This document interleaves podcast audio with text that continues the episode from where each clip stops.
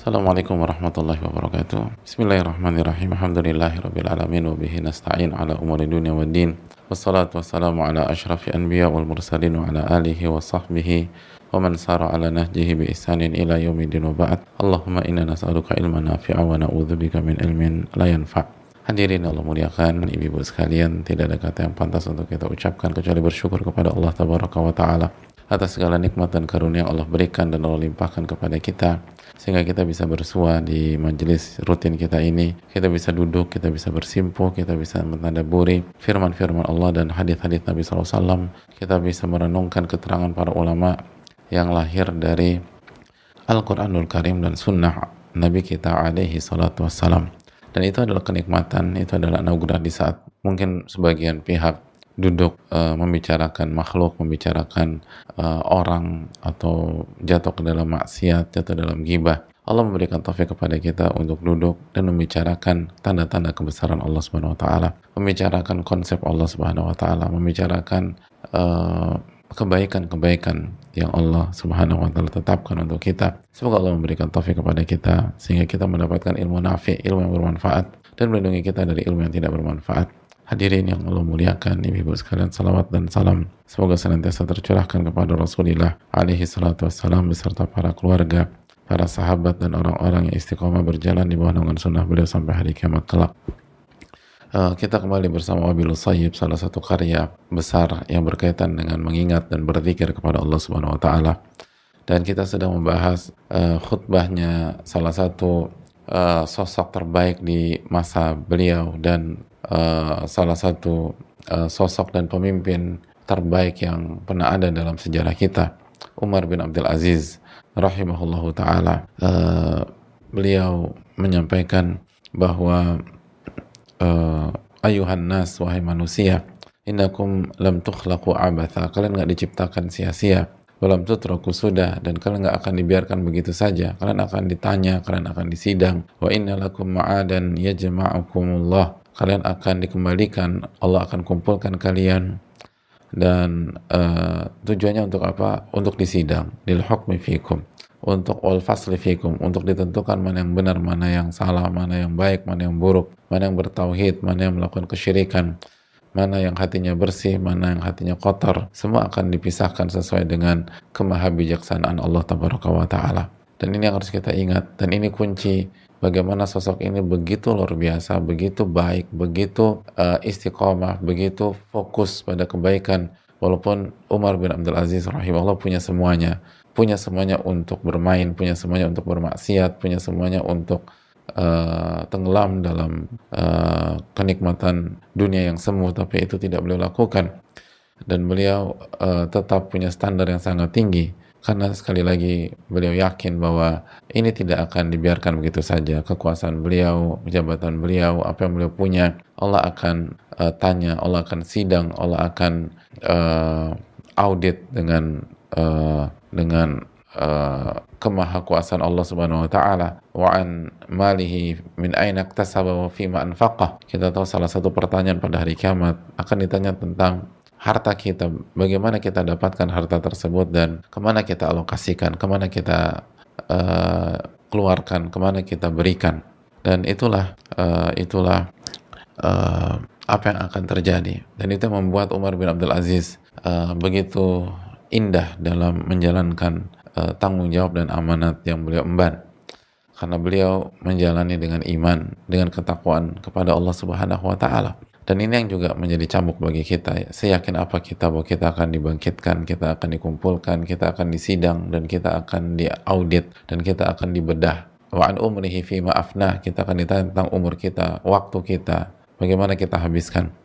Tahun demi tahun, bulan demi bulan, pekan demi pekan, hari demi hari, jam demi jam, menit demi menit, detik demi detik, Allah tanya ke mana kita gunakan, ke mana kita alokasikan, ke mana kita habiskan wa'an umrihi fi ma'afnah. Dia akan ditanya tentang umur dan usianya bagaimana dia habiskan. Hadirin yang Allah muliakan. Uh, lalu beliau mengatakan fakhaba wa syaqi abdun akhrajahu Allah azza wa jalla min rahmatihi allati wasi'at kull syai. Sebuah uh, kesengsaraan dan kerugian ketika seseorang dikeluarkan oleh Allah Subhanahu wa taala dari rahmatnya, dari kasih sayangnya di mana uh, khususnya ketika uh, hari begitu mengerikan, matahari berada satu mil di atas kepala kita, uh, kita dibangkitkan dalam kondisi tidak berbusana, uratan, hufatan, gurlan, buhmah, tidak berbusana, tidak memakai alas kaki, nggak pakai sepatu, nggak pakai sendal, uh, lalu tanpa dikhitan, dalam kondisi tidak dikhitan dan tidak berbekal apa pun, dan matahari ada di atas kita satu mil. Na'udzubillah, thumma na'udzubillah min syiddati dhalikal yaum. Kita berlindung kepada Allah dari beratnya hari tersebut. Lalu pada hari yang seperti itu, kita nggak mendapatkan kasih sayang dari Allah. Kita nggak mendapatkan ampunan dari Allah. Kita nggak mendapatkan rahmat Allah subhanahu wa ta'ala. Maka wajar ketika Umar bin Abdul Aziz mengatakan, itu adalah kesengsaraan. Itu adalah kerugian dan orang yang rugi adalah orang yang dijauhkan dari surga atau dikeluarkan dari surga Allah Subhanahu wa taala. Lalu beliau melanjutkan wa inna ma yakunul amanu ghadan liman khafallaha ta'ala wa taqa. Sesungguhnya rasa aman, rasa nyaman uh, itu diberikan kepada orang yang takut kepada Allah Subhanahu wa taala dan bertakwa kepada Allah. Rasa aman pada hari kiamat adalah hal yang sangat mahal. Hadirin Allah muliakan. Sadarkah kita ketika seseorang berada di rumah yang sangat mewah, rumah yang sangat mewah, yang rumah satu hektar misalnya, dengan dengan semua bahan baku terbaik di dunia gitu loh. Marmer terbaik di dunia semua terbaik di dunia.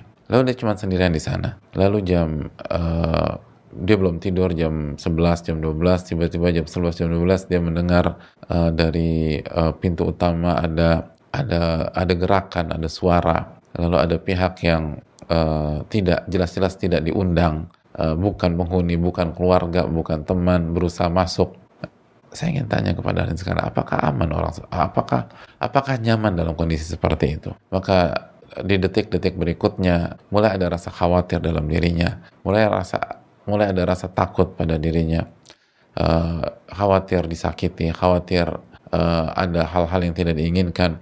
Lalu rasa khawatir itu bertambah ketika dia uh, sedikit uh, mengintip bahwa yang masuk bukan satu orang, bukan dua orang, mungkin ada lima orang yang masuk gitu. dan dia hanya sendiri. Dan uh, rasa khawatir itu semakin bertambah lagi ketika dia mengintip bahwa lima orang itu tidak membawa atau tidak masuk dengan tangan kosong. Mereka bawa senjata tajam misalnya atau mereka bawa senjata api.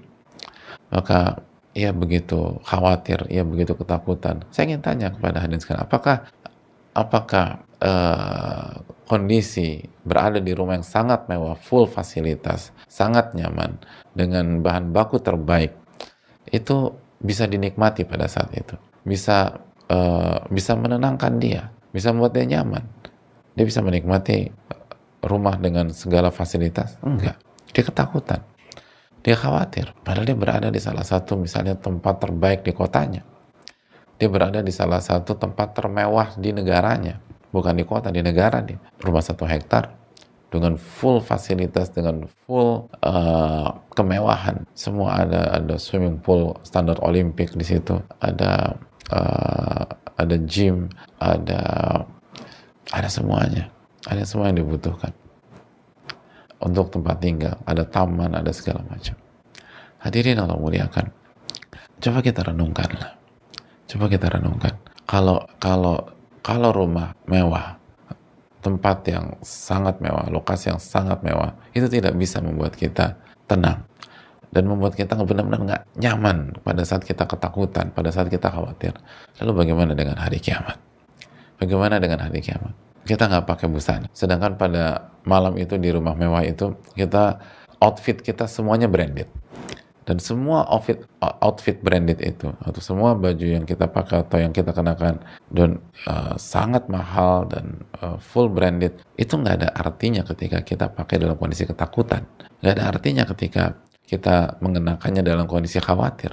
Lalu bagaimana di hari kiamat di mana kita nggak berbusana bagaimana di hari kiamat pada saat kita tidak memakai alas kaki? Kita nggak pakai sepatu nggak pakai sendal dan matahari di atas kita. Bukankah uh, dalam hidup kita kita sering merasakan kaki kita melepuh karena kita nyeker keluar rumah atau di outdoor uh, pada saat matahari terik-teriknya. Coba baca lagi buku-buku sains. Berapa jarak matahari dengan kita hadirin? Nah, bagaimana kalau matahari didekatkan sejarak satu mil lalu uh, pada hari kiamat tersebut ada manusia yang uh, yang yang yang berjuang dalam keringatnya sendiri dan tenggelam dengan keringatnya sendiri sebuah pemandangan dan kondisi yang sangat menakutkan. Hadirin Allah muliakan coba renungkan itu coba renungkan. Kita butuh rasa aman di hari kiamat. Kita butuh rasa aman di hari kiamat. Yang aman itu mahal. Sangat mahal. Semua harta dunia semua fasilitas termewah. Gak ada artinya kalau kita kehilangan rasa aman. Gak ada artinya. Gak ada nikmat-nikmatnya. Padahal kita berada di puncak fasilitas dunia kita berada di hotel termewah di dunia, termewah di dunia, di presiden suite-nya atau di kamar paling mewah dan biasanya kamar malam itu di atas. Tiba-tiba terjadi gempa bumi. Ada nikmatnya itu kamar. Gak ada nikmat-nikmatnya. Gak ada nikmat-nikmatnya sama sekali. Dan kita ingin keluar secepatnya dari kamar itu. Kita ingin keluar secepatnya dari bangunan mewah itu. Ke mana? Ke outdoor. Yang gak ada fasilitas apa pun misalnya. Yang natural aja. Fasilitas termewah jika dijalani di di apa di dimiliki tanpa rasa aman. Nggak ada nikmat-nikmatnya. Lalu bagaimana hari kiamat nanti? Gimana hari kiamat?